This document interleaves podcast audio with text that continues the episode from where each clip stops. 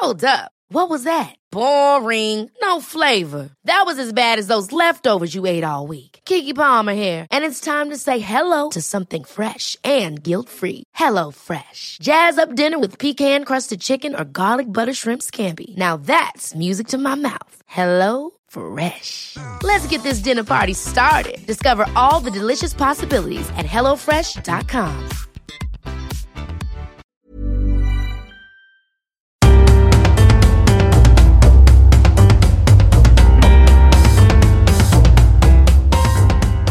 Welcome to The Broad Experience, the show about women, the workplace, and success. I'm Ashley Milne-Tyte. This week I am travelling and the show I'm working on isn't quite ready to go out, so I'm re releasing an episode that I first put out just after the presidential election of 2016. And it focuses on working women in the Scandinavian countries. And I think many of us look at these countries and think they're a bit of a utopia for working women. But are they? Here's the show. This time, America may not have elected a female head of state, but most Scandinavian countries have, and these countries have excellent reputations for gender equality. This is something that's talked about in the government, and then it's talked about down to sort of the preschool or the school level, and then amongst parents. But despite that, the number of women in senior roles isn't that different from the US. Actually, more women do have good education, but still we we see the problem that it's men who are getting the highest salaries. Coming up, we take a look at life for working women in the Nordic countries.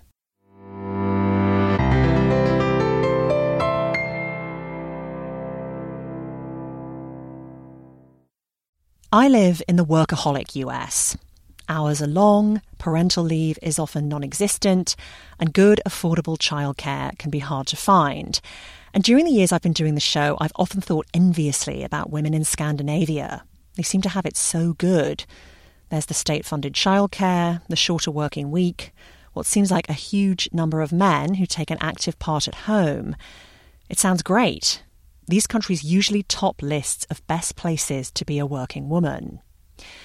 But here's the paradox. Despite this wonderful approach to work life balance, few women in Scandinavia are in positions of power, especially in the private sector. You could say that doesn't matter. After all, these societies are so much more equal than many others. Working class women are far better off in the Nordic countries than they are in America. Still, I wanted to probe a bit more. So I got in touch with three professional women in Sweden, Norway, and Denmark. Bronwyn Griffith is a curator at a contemporary art museum in Stockholm. It's called Magasin 3. She's American by birth, but she's lived abroad for years. First, she was in France. For the last 11 years, she's been in Sweden. Her husband's Swedish, and they have two kids a 13 year old boy and a 10 year old girl. Her husband's a musician. She says they live in one of those former working class neighbourhoods that's now full of artists and writers. We began our conversation on Skype. She can't imagine working and trying to bring up kids in the US after living in Sweden. Childcare is uh, heavily subsidized, for example. Healthcare is heavily subsidized. So some of these expenses that I know really stress out uh, friends of mine in the United States aren't there. A lot of women working full time, including her. And this is largely because they need to. Sweden and its neighbours have generous welfare states, but they are funded by high taxes. Governments want as many people as possible to work and pay into the system. Most families need two incomes to keep up their households. Bronwyn says equality is in the air here there's a real attempt to erase gender bias. She says her kid's school holds meetings where the parents will discuss attitudes to gender in the classroom. They talk about how the school can prevent boys and girls getting siphoned off into different groups with different activities. Sweden has introduced a new gender free pronoun so people can avoid using he or she. So that's what's going on in public. But when it comes to men and women, old attitudes and expectations linger in private at home, like in a household, it's quite common that both people in the in the couple cook. Um, both of them are doing the laundry. Those sorts of things are quite evenly divided amongst the friends that I have, anyhow. But there are certain things that still default to the mothers consistently buying birthday presents, booking doctor's appointments, setting up play dates is often still on the mother. And, and those all take time and organization and energy away from you know other things outside of the it's outside of the workplace but it still relates because it, it, it's what you're doing in the evenings when you come home after a long day's work or on the weekend. Now is this when you say mothers are you are you including yourself in this? Are you saying that you do you do the doctor's appointments and yeah we're working on it you know it's i mean it's a it's an ongoing discussion. And you know and it's you know clothes that the children have outgrown and giving away the the uh, clothes that they've outgrown. Those those sorts of tasks. You know sometimes it's just not on my husband's radar and he's wonderful about uh, sharing all sorts of other tasks but it's an ongoing conversation. I feel like i've had a, a minor victory today. He sent out the birthday invitation to our daughter's birthday party. So he's going to be, you know, he had to look for all the email addresses and he'll be sorting through all of the um, the RSVPs. And that for me was like a, a small liberation. Still, she admits some of who does what. That comes down to her being able to let her husband take it on, to delegate, to give up control. She's working on that as well. She says her husband sometimes tells her he wishes he could slow her brain down. He says she can't relax. She's always planning the next thing they have to do or making some kind of list. And, you know, that it's important also to just be able to wind down and have those empty moments and not uh, feel like you have to constantly fill it. That's, that's something that you see here is that there's something that's being called, they call it literally in Swedish, gå in i väggen, to go to hit the wall when people are getting burned out. And it's actually like a medical diagnosis here that you'll see, and it's mostly women that I know that have gotten this diagnosis where they're so stressed that they that the doctor thinks they're showing um, medical signs of being too stressed, and so then they get put on sick leave in order to have time to rest up and recoup. But most doctors think it's because uh, women are going on all fronts. They're they're working really hard and full time, and then they're trying to be the mother and they're trying to have the perfect home. There's a lot of pressure here to have very tidy, very stylish, uh, stylishly decorated homes, and all of that takes energy. And so that's yeah. There's also something a, a phrase here that's called to be a duktig flicka, to be a good girl, and that means that you're all, you're a perfectionist. You're trying your very hardest to to be the best at everything that you are involved in. What Bronwyn says about homes is worth dwelling on for a minute, because women in the Nordic countries don't outsource housework the way a lot of people do in America or Britain. Professional couples in those countries often have a cleaner or a nanny or both. But in Scandinavia, with its high taxes, help with the house is seen as one expense too many. Research on the Nordic countries shows women still take on the vast majority of housework, and that leaves less time for a career. Bronwyn recently took a stand on a domestic matter preparation for the school bake sale. An email goes out to all the parents saying, Let's do this. Who's in? When that email thread starts, it's almost always a mother who takes the initiative, and then it is a conversation usually between the mothers. And recently, it, when when this happened, I got really irritated about it because I noticed that all of the fathers were also on the thread, and none of the fathers were responding all the mothers were saying, "Oh, I can, you know, I can get change," or "Oh, I can bake this and I can stand between two and four. and none of the fathers were bothering to respond at all. And so, at home with my husband, we got in sort of a heated conversation about it. I was saying, "You're also on this thread, and you haven't answered." You know, it just doesn't seem fair that, that we have this. If I don't answer, then I'm some somehow feel like a neglectant mother. But men, it doesn't even it, doesn't even seem like you feel like you need to deign it with a response that you know your partner's taking care of it, and that's it. You're going to bake and you're going to respond, and and we'll see what happens. I bet some fathers will respond. And so he he did. He wrote and said, "Oh, you know, I'd be happy to contribute, and and I I can bake." Um, and within two minutes, two other fathers answered um, wow, and that's that, telling. Well, and it is. I mean, there's so often we talk about you need to talk about girls about standing up for themselves, but you do really need to also talk to the boys, and it's so much what you model at home I think the, the kids also really pick up on the fact that, you know, if dad's making dinner a lot, then dad's also make dinner. Or if, you know, if the dad is picking them up from school or whatever, then that becomes the norm. Not because of the lip service that we're equal, but because they see they see us living according to those principles. My next guest would agree.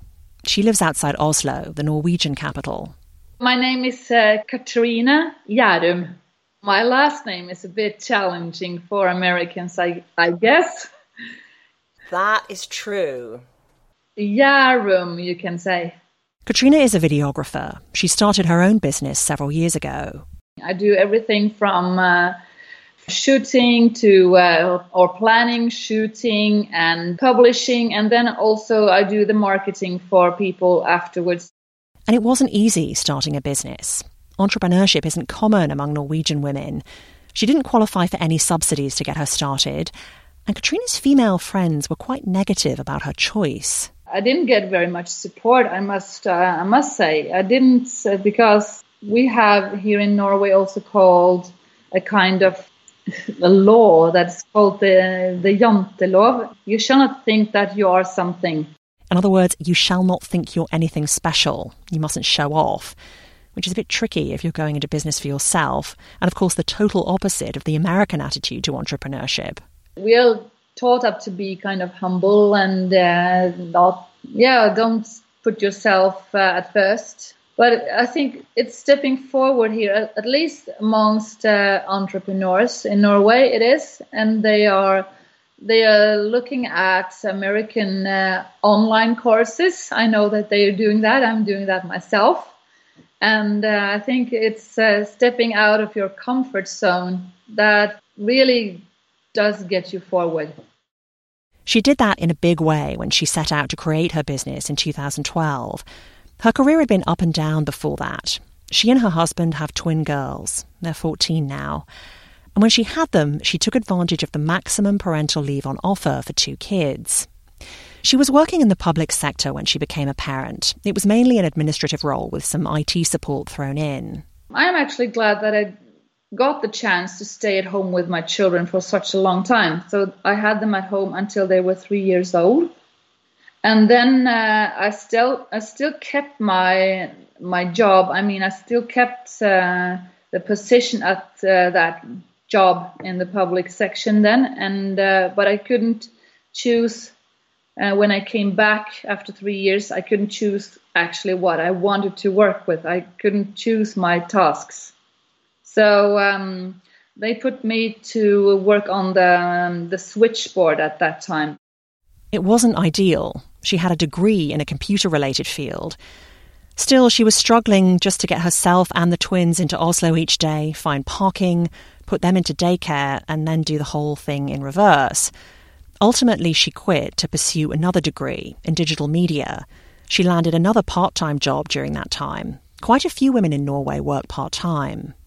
Norway has this great participation rate. Women's participation in the workforce is all about 75% of women, I think, are in the workforce, which again is much greater than in some other Western countries.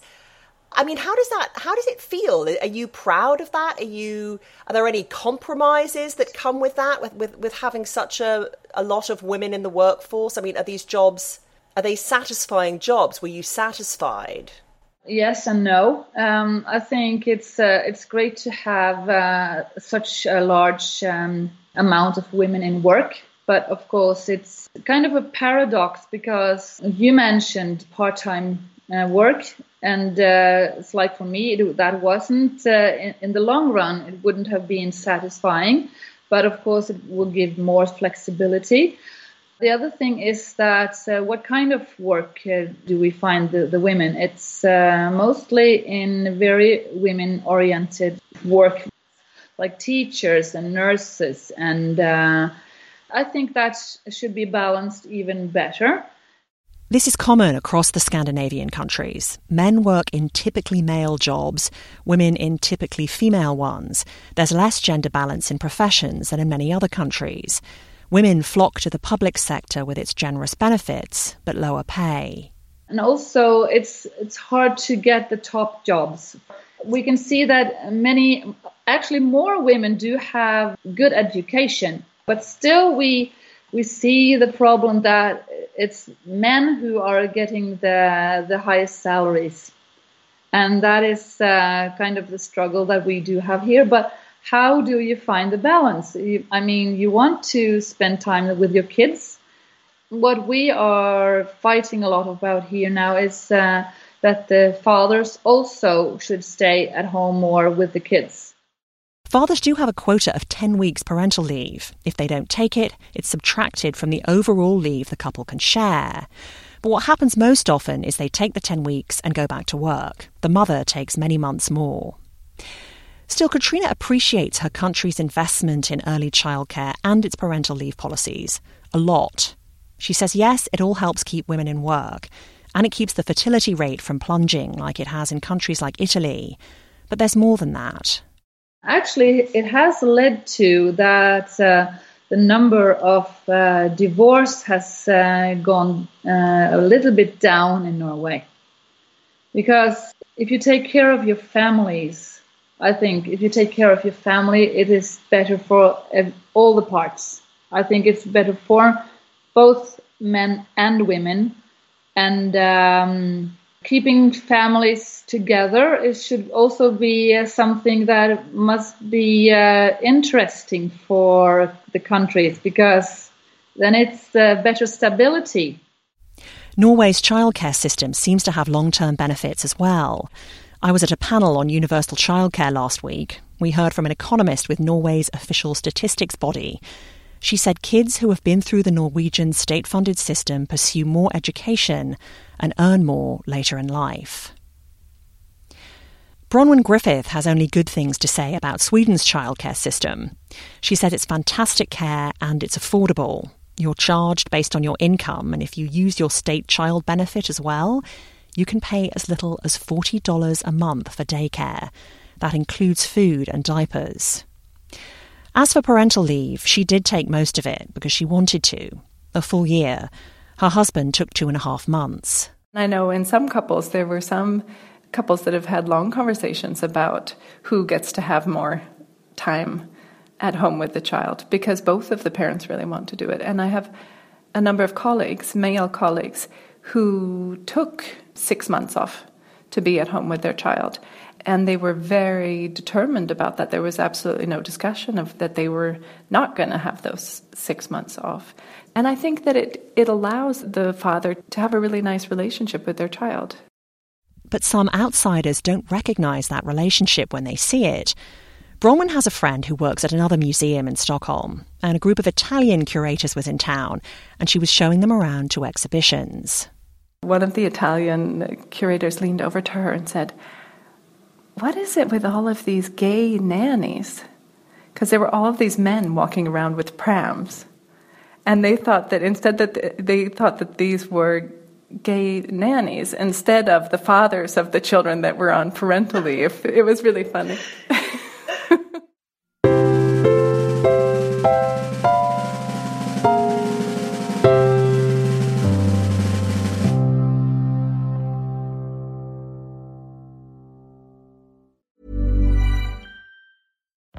Life is full of what ifs. Some awesome, like what if AI could fold your laundry? And some, well, less awesome, like what if you have unexpected medical costs? United Healthcare can help get you covered with Health Protector Guard fixed indemnity insurance plans. They supplement your primary plan to help you manage out of pocket costs. No deductibles, no enrollment periods, and especially no more what ifs. Visit uhone.com to find the Health Protector Guard plan for you.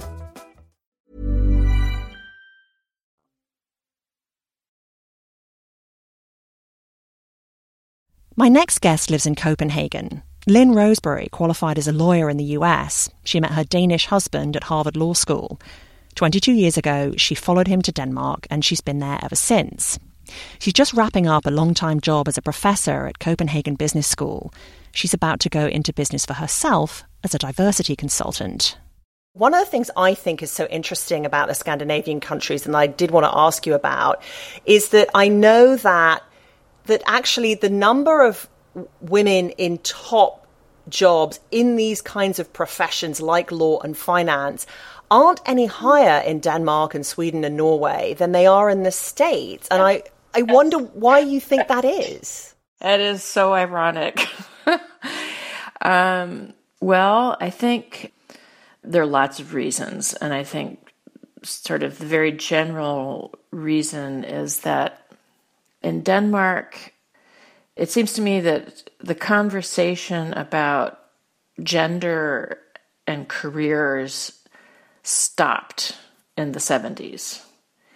And there's an assumption that we're all equal now and everyone has the same opportunities. And if women aren't progressing up into the higher upper reaches of the hierarchy, that's because of their own choice. Um, so, of course, you have some of that in the States too, but it's my impression that there's still quite a bit of conversation around it, and that there are women who find ways of progressing. And it's also seems to be, especially in well paying positions, which is what all of these are, it's quite acceptable to hire full time nannies and, and live at home nannies.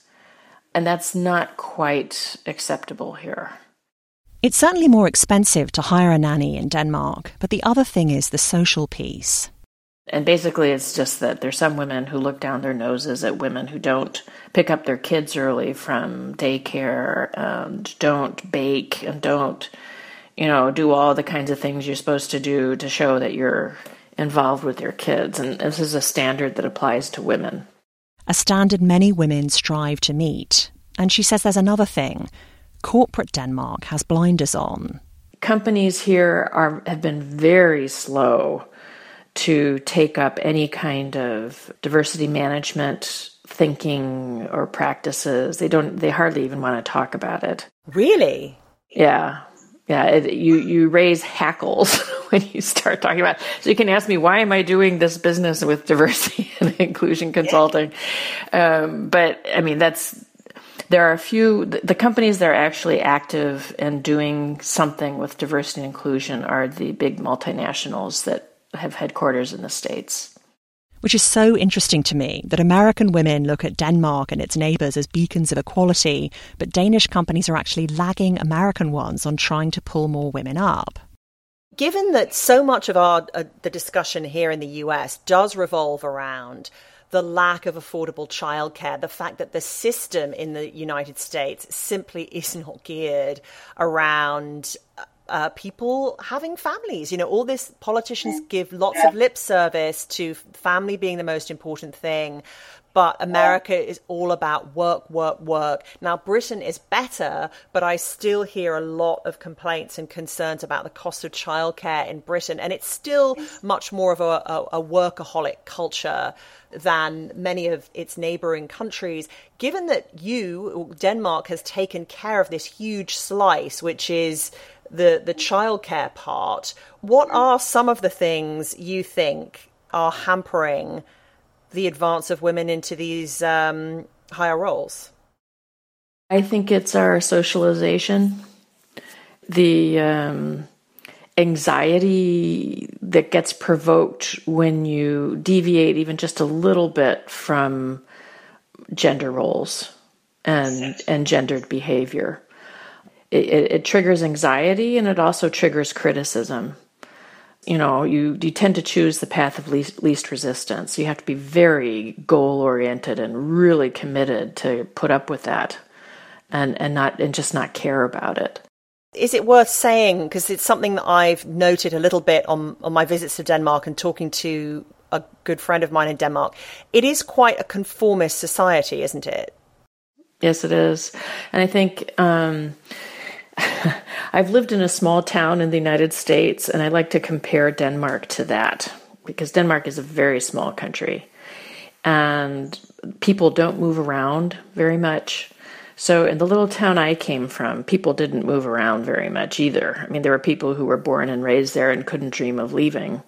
Um, and it's sort of the same thing here. And there were very definite sort of expectations of how you behave. And if you don't, you feel it. You you get you feel there is some kind of social sanction and there's a tremendous pressure to conform. And that's how it is here. Now, of course, there are some high profile women executives in Denmark, including the head of Microsoft Denmark. Presumably, they don't bake all that much or make it to the school gates by 4.30. And for four years, the country had a female prime minister, Helle Thorning Schmidt. She formed a coalition government with two other parties. They were all headed up by women.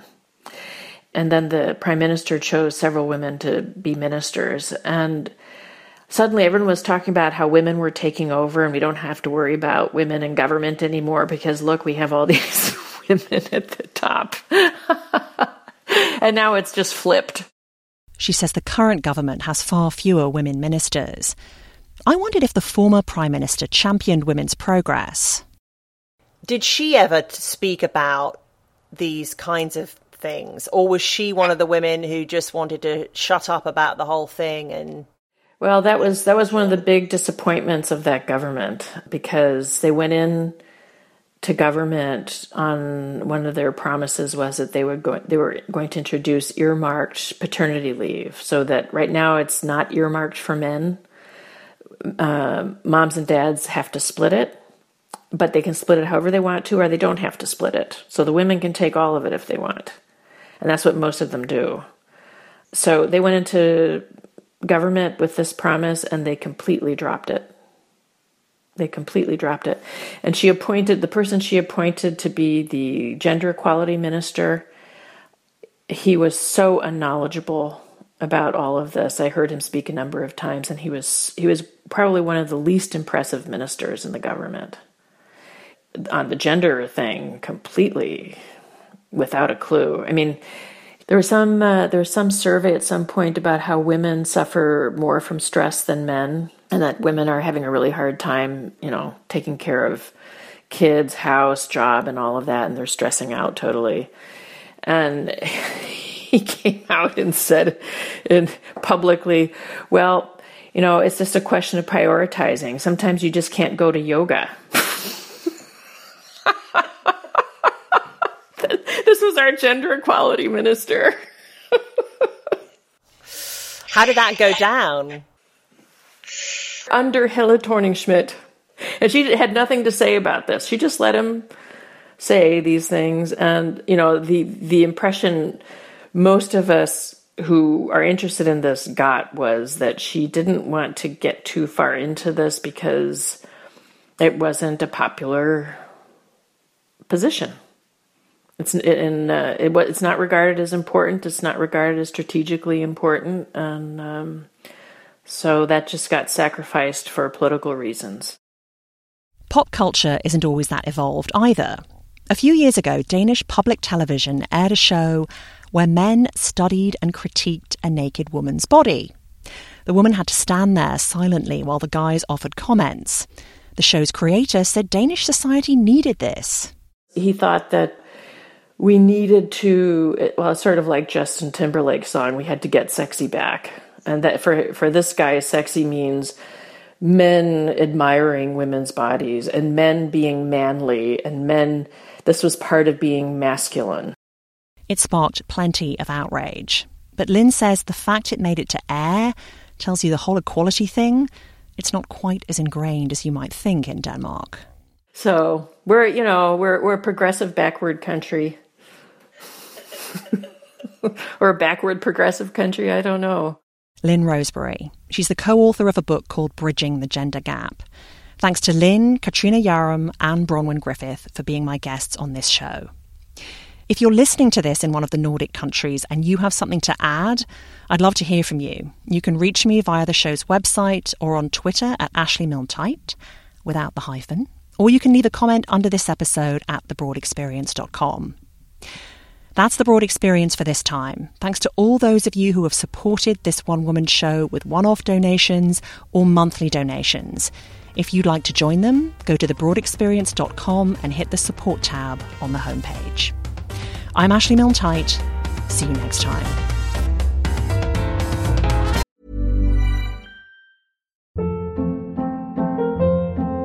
Hold up. What was that? Boring. No flavor. That was as bad as those leftovers you ate all week. Keke Palmer here, and it's time to say hello to something fresh and guilt-free. Hello Fresh. Jazz up dinner with pecan-crusted chicken or garlic butter shrimp scampi. Now that's music to my mouth. Hello Fresh. Let's get this dinner party started. Discover all the delicious possibilities at hellofresh.com.